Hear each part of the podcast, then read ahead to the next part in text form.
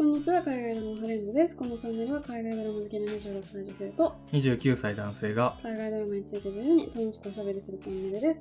えー今回取り上げるのはついに完結いたしました13の理由のシーズン2でございます。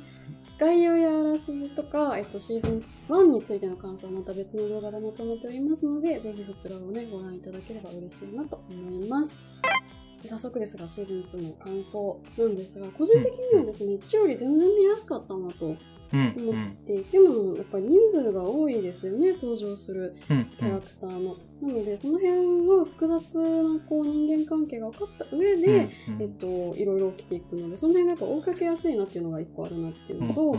このいろいろハンナが自殺した後に、まあ、うんそれ以外にもまあいろいろ起きてるわけですよ。うん。その辺がまあ時間かけてですね、ん。積み上げていって、あこういうことだったんだっていう完成像が見えてくるこの達成感がね、うん。やっぱこう海外ドラマを見る醍醐味をねちょっとあったなと思いましたね。うん。やっぱこう長い時間かけてみて、あこういうことだったんだっていうこうん。の満足感みたいなのがすごくあったなっていうふうに思いましたし、あとはねやっぱこの悪者がやっぱ出てくるじゃないですか、ジョージャンの理由って。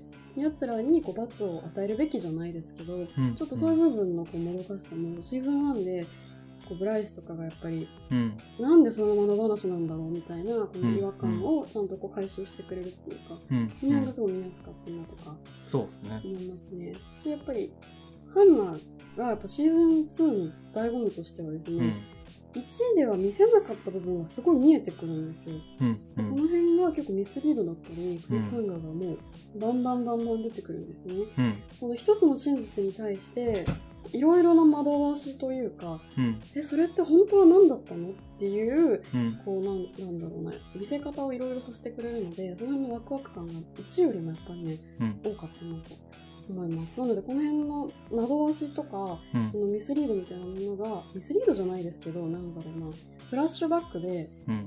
1では語られなかった新しいって事実が出てきたりとか誰かにとって都合よくねじ曲げられた事実みたいなものがその映像として登場してくるのでうん。この辺の本当は何だったんだろうみたいな、うん。その部分がですねすごくいろいろ想像をかきたてられる感じがしてうん。ワクワクしましたし、そうですね。ある意味本当は何だったんだろうっていう部分が結構追求されていくので、シーズン2に関しては、うん。あの本当に配信で見られてよかったなっていう。うん。毎週毎週テレビで例えば放送みたいな感じでやられたら、うん発狂してたと思います。う。んこの あまりにもうん。あのクリフハンガーとかがすごいので、何何っていうのがねすごいね面白かったなと私はシーズン2思いましたけど。そうですね。まあ一応説明しとくと、うん。シーズン2は基本裁判なんですよね。そうですね。シーズン1でハンナが、まあ、テープを残して自殺をしてしまってでまあクレイがそのテープを追って事実をどんどん知ってって、はい。で2ではハンナの、まあ、母親、うん。とかまあ親ですね、はい。親が学校相手に、まあ、裁判を起こすんですけど、はいはいその裁判の模様を基本的には2はいはい。は追っていくっていう、はい。まあ、ストーリーで、はい。で、まあ、1で13の理由になった人たちがはい。それぞれこう証言台に立って、はいまあ、証言をしていくんですけど、はい。なのでその、まあ、僕もすごいシーズン2は楽しく見たんですけど、はい。まあ、シーズン1で起きたこととか分かったことを振りにして、はい。まあ、2は、まあ、さっきも言ってましたけどそれをある意味次々裏切ってくる展開になってるとはい。思ってて、なんで見ながら本当驚きの連続って感じで1以上に、まあ、ビンジウォッチをはい。しちゃいました。そうですね。まあ本当だから1がねほぼ振りみたいな感じだなっていうかそう。ですね振りに対してこう、はい。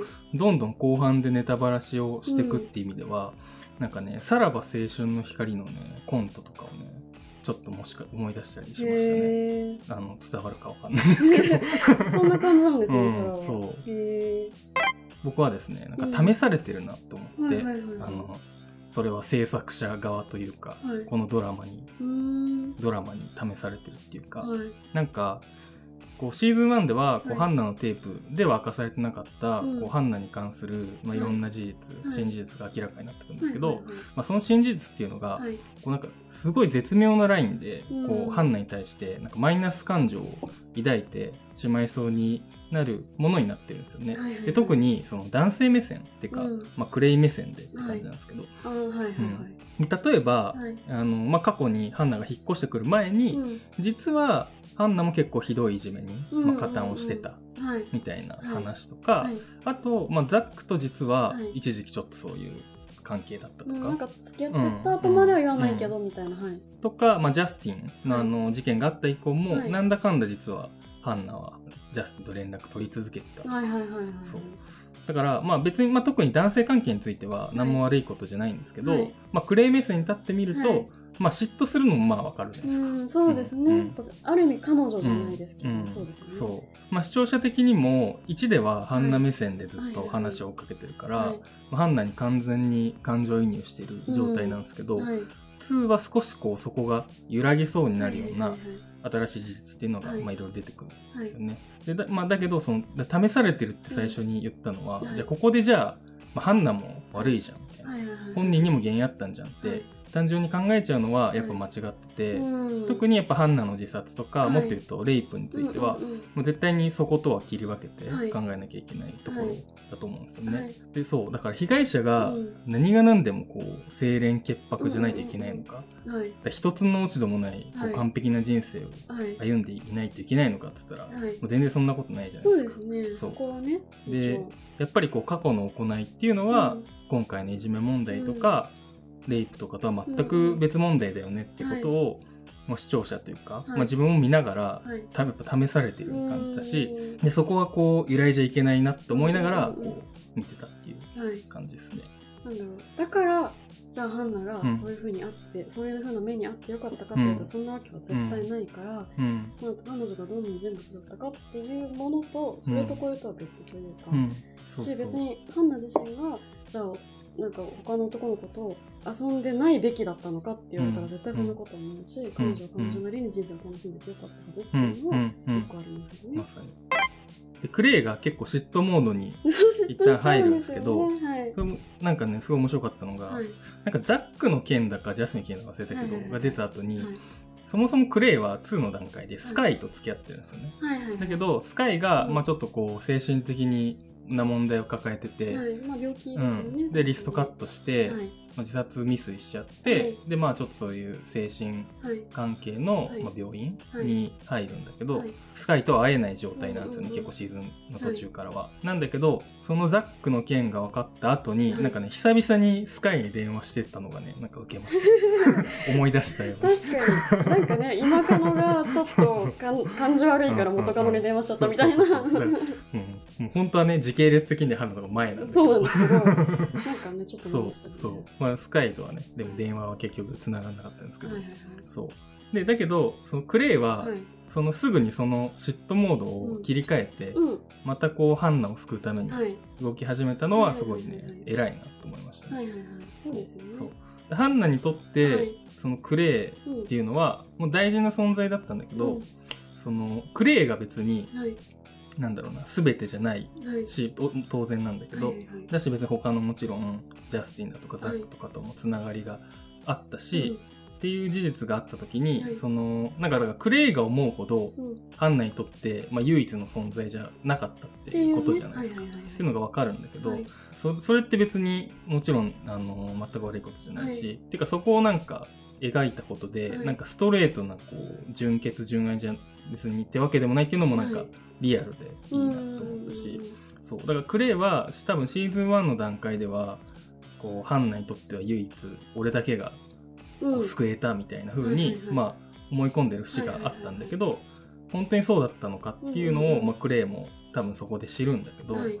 でもそのじゃあ自分が唯一ハンナにとってなんだろうな唯一の存在だったから救いたかったのかって考えたら、まあ違うじゃないですか。はいはいはいハンナのことをまうん。あ愛してたし、うん。こういうその学校で起こった不公正をはい。許せないからはい。クレイは動いてたわけで、はい。っていうことをなんかクレイがその後すぐにはい。気づいて、うんうん。その嫉妬モードをはいすぐにこうやめたのははいすごいね立派ですよね。うん、そうですね。確かになんかちょっとハンナは親のものじゃないけど、そうそうそう。ちょっとそういうモード行きそうだったのをちゃんとクッと戻ったそのが確かに良かったですよね。やっぱねクレイは偉いし大人。大人？確かに。うん。あのシーズン1とうん。結構違うなって、うん。まあ、うん。ハンナについてもそうですし、うん。そのハンナの真実が出てくるっていうのがうん。やっぱりちょっとだけこう視聴者側があの、うん。共感するっていうモードからうん。ある意味こう客観的にこの人たちに何が起きてたのかを見つめるモードというか、少しだけこう外部に立たされるよううなん。感覚はあったかなとちょんっと思ったりしました。うん。あとその意味で言うとそのなんだろうな主観的な見せ方というよりかはそのうん。客観的な見せ方になっていて、っていうのも、まあ、物語の進み方の方に結構比重があった気がして、うん。うなん。で全員分の内面をものすごく丁寧に描くっていうよりかは、うん。結構そのサスペンスとういうんか、うん。エンタメっぽくなってるの。がちょっとあるなと思って、うんなので私はそれがすごく見やすいし、ん。なんかシーズン1とまた違う魅力が出たなと思ったんですけど、うん。まあ、人によっては確かにこの、なんだろうなその心情を丁寧に描くというか全キャラをフェアに描くのが良かったって思ってる人からしてみると、うん。ちょっとまた違うものには見えるかなってちょあっと思いましたね。うんうんでもその意味ではそのなんだろう彼女ハンナが段階を追ってその破滅的な結末を選んでしまうっていうのはシーズン2でタイラーが担ったのかなと思ってその順を追って、うん。そのねちょっといろいろうん。やりどうすんだこいつみたいなとこまでシーズン2の終わりでいくじうんゃないですか、うんその辺がまたあのひそれぞれのキャラクターの役割が変わってて面白いなと。うんなんとなくうん思いましたね。うんうんうん。確かに。タイラーの話だけはなんかまたね別ラインとしはい。て進んでいく感じがありましたもんね、シーズン2で。そうなんですよ、うん。なんかなんだろうな。タイラーのことに関してはものすごい一個,、うん。一個一個結構些細、うん。最後のその、ね、モンゴメリーたちも結構乱暴なことをされてしまう部分に関しては結構劇的なんですけど、それ以外はうん。ちょっとだけ友達とうまくいかなかったとか、そういうあのハンナが経験したようなあの微妙なすれ違いの積み重ねだったなと思って。確かにな。タイラーねその一回その危ない方向に行きかけてはい。銃とか買い揃えるじゃないですか、うんシーズン1はいはい。はいの最後で、はい。だけど2で一回そのサイラスとかはい、友達ができて、できて。あタイラ良かったねと思ってたら、そっからまたちょっと何？友達がまたいなくなっちゃってみたいな、うんなんかこうアップダウンがあったことがよりなんかこうタイラーの闇を深くしてるとかね。うんだからおそろの T シャツとか作ってたのに、うん。そう。ってちょっと思っちゃいますよね。そうだからタイラーそうだね。ちょっとシーズン3でどうなるかうんうんうん。しっかり見届けたいなっていう。そうですね。まあそのエンタメはい。感が増したっていう意はい味では、それは確かにそうだなと思って、はいロッカー前のはいジョックス VS それ以外の大乱闘シーン 殴り合いの喧嘩あ。れめちゃくちゃ良かったですよはいはいはい。まあなんか別にあのもちろんそのあれで何か解決するとか、うん。あれでで拳で決着つけるのが素晴らしいなっていうことは全くないんだけど、はい。なんかあのシーンは、はい。あのね良かった。あれ良かったですよね。なかなかうん、私もなんかおおってなりました見てて。そうだからあの本当だからジョックス VS、ギークとかナードでもなく、なんかその他その他ですよね。だからなんかいかにやっぱあの学校でジョックスが我が物顔で、はい。あの過ごしてて、はい。それに対してみんなが不満を溜めてるっていうのが あそこでその鬱憤が爆発するっていうか、はいはいはいはい。そういう意味でなんかエネルギーを感じていいシーンだったり、いいシーンですね。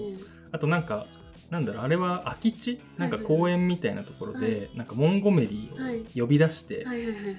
まあはめてでみんなでこう取り囲むみたいなシーンがあるんですよね。あそこもあのあのローグネーションローグネーションのね、ラストシーンみたいでよかったですよね。ドンドンみたはいいはいな感じではいはいはい。次々カットインしてくるあのシーンも良かったですねあれもなんかエンタメって感じで、そう。そうそう、ね。そうあの辺から結構それをね、より強く感じたりした。はい。体育会系の子って意味では、うん。あのシーズン1よりも2の方がもう明らかに悪役として描かれてるなっていうのが一個あって、確かに。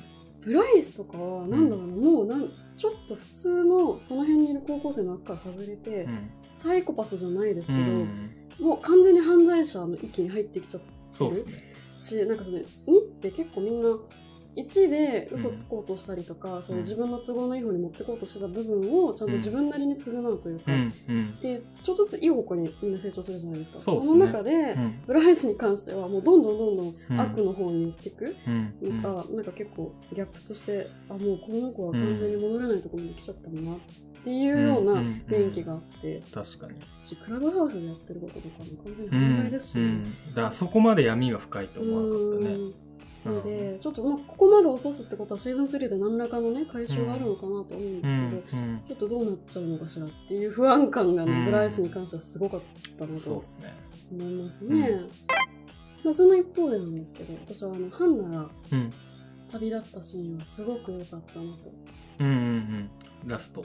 ラストのシーンで。13話ですね。はい。クレイがね、うん。ハンナに対対しての弔辞を読んでであの結構そのシーズン2の序盤序盤中盤ぐらいで、うん。あのハンナのことを君のことは絶対に許せないみたいなことをクレイがハンナに対して言ったりするんですけど、まあ、それとか全部含めて、うん。このハンナに対するこうクレイの執着みたいなものをうん。きちんとこう思い出に変えていくというか、うん。あのハンナとのあの気持ちに決着をつけるっていうところですごく良かったなと思いましたし、ん。スカイと付き合ってたことの意味がですね、い。きちんとこう反映されてるのもすごい良かったうなと。ん。確かに。あれが無駄になってないっていうのが、うん。かスカイとの関係がクレイを成長させてたんだなっていうのが分かって、たとえ距離があったとしても愛することができるっていうのを、僕は友人から教えてもらったっていうふうにクレイが一言言うんですけど、うん。それが多分スカイのことなんですよね。うん。だからその辺がハンナとの関係がスあのスカイうん。がその双極性障害だったってことが分かった時に、ん。ちゃんと電話かけ続けたりとか、うん。あの彼彼女を見捨てなかった。彼女に拒否されても見捨てなかったっていうところにうん。ちゃんと反映されてるし、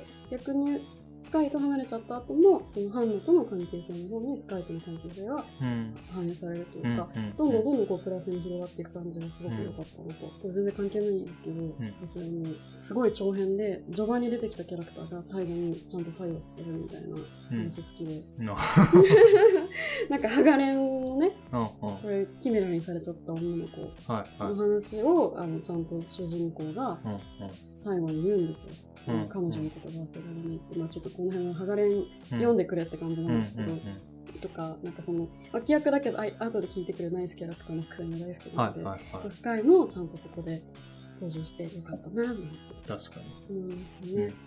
っていうのとあと最後11の死なない理由っていうのが出てくるんですよね。うんうんうん13の自殺した理由に対してうんうん11の死なない理由。もう私あれ泣いちゃいました よかったねクレイと思って。そうっすね。そこにねクレイがね入ってたのが本当にクレイにとってはまあうん。良かったねっていう。ハンナとシーズン2でちゃんと決着がついたっていうのの終わり方がなんかああよかったなってまあそのにそうっ私は思いましたね。なんか2でまあいろんな事実明らかになる中で思ったこととしては、はい。なんか結局いみんな特に男子ハンナのこと好きだったんじゃんっていうさ なんかすげえ小学生みたいななんか感じ？コミュニティ狭っていうのちょっとありますよね。だってクレアもちろんだしさ、はい。ジャスティンだってその後ずっと連絡したりとか、はい。まあ、ザックもねそうだったし、ね、ブライスだってそうだった。ブライスですらですよね。そうだってブライスはしかも好きだったけど、うん。無限に、まあ、無限にもしてないか、うん。好きだったけど、まあ、普通にまあハンナにはハマらず、とかね。うんまあアレックスだってね最初ちょっと。まあじゃあ、えー、とジェシカの方に行ったけど、まあ2人ともいいと思ったんだろうし、なんかねその辺がねうんっていう切ない 切ないっていうかさそうですね。なんかなっていうね。改めてみんなにとってハンナがどれぐらい大事だった大事な存在だったかっていうのがね分かってきますよね。ここうでんそうそう。うん他のキャラクター？うん。結構いっぱい登場人物いるじゃないですか。うん。中でシーズン2でこう決着がつくキャラってい何人かいると思うんですけど、うん。私ポーター先生すごくねうん。いい人だったなって最うん後ちゃんと変われたなって思ってシーズン1から、うんうん。すごい反省してたしやっぱブライスに対しても、そあの最後まで面倒見ようとしてたし、うんうん結果的に彼はやっぱ一人だけ大人だったじゃないですか。だからその分失うものがいっぱいあったと思うんですけど、うん。それ以上にこうちゃんと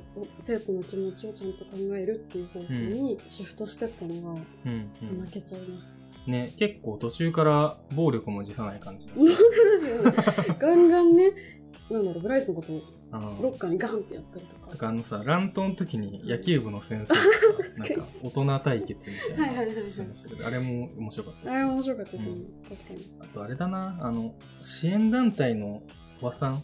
なんかよくわかんないけどなんか最悪だでしたね。なんかあんまり気持ちのいい人ではなかったですよね。なんか泊まり込んでるし、はいはい人はい。んちにね。なんかハンナのお母さんにとってもしかしたら必要だったのかもしれないんですけど、うんなんかちょっと嫌な感じがしちゃいましたね。まあだから最後さ結局ハンナが過去いじめてたってことが分かって、うんうん。それで、まあ、裁判で結局もう負けると思ったのか、はいなんかそれに対してちょっと、はい。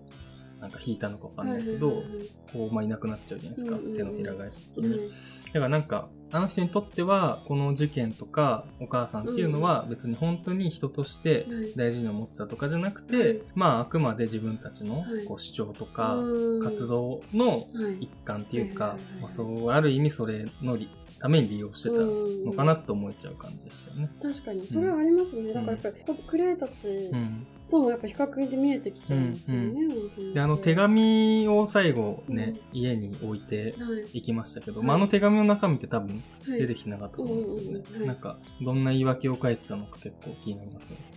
多分相当な言い訳を書いてたんじゃないかなとは思いますね、確かに。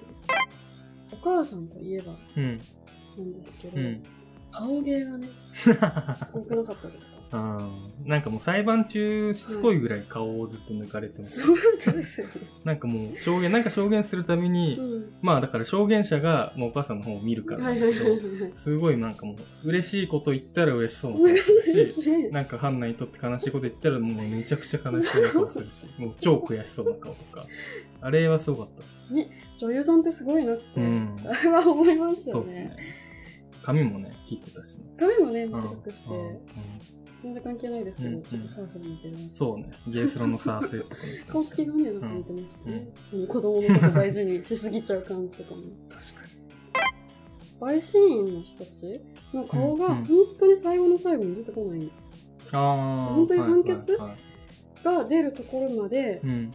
マジで見えないじゃないですか、うんうん。私その辺がちょっと面白いなと思って。あもうある意味こう子供たちに起きたことをジャッジするのって関係ない一般の人たちうん。とか視聴者だったりするわけで、あこの与えられた情報だけでその判断するっていう意味で、ーうん。まあ陪審員と視聴者って結構近い立場にいたのかなと思って、そういう意味でそこに顔を与えられなかったっていうのは結構なんだろう第四の壁じゃないですけど、うんこちら側に近づいてたのかなってちょっとあふと思ったんですよ。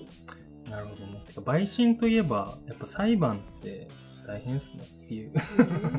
あの弁護士もあの要は被告側と、はいはいはい。えっと何原告、はい。まあ、要するに学校側とはい。ハンナ側はいはいで裁判、えっと弁護士がいて、はい。はいそれぞれが、まあ、陪審に向けてはい。アピールしたりとか、うんうん。まあ、言ったらプレゼン大会みたいな感じですか。なんか別の回でも話しましたけど、はい。今回だから生徒たちが順番に証言台に立っていろいろ弁護士たちに質問されるんですけど、はい特にやっぱあの学校側の弁護士がさ、うん。超意地悪な質問をたくさんするじゃないですか。ねえすごいですよね。であの女優さんもね、ほんとすごいなと思うんですけど、うん。本当に、まあ、仕事なんだけど、はい。超嫌な人に見いやえる。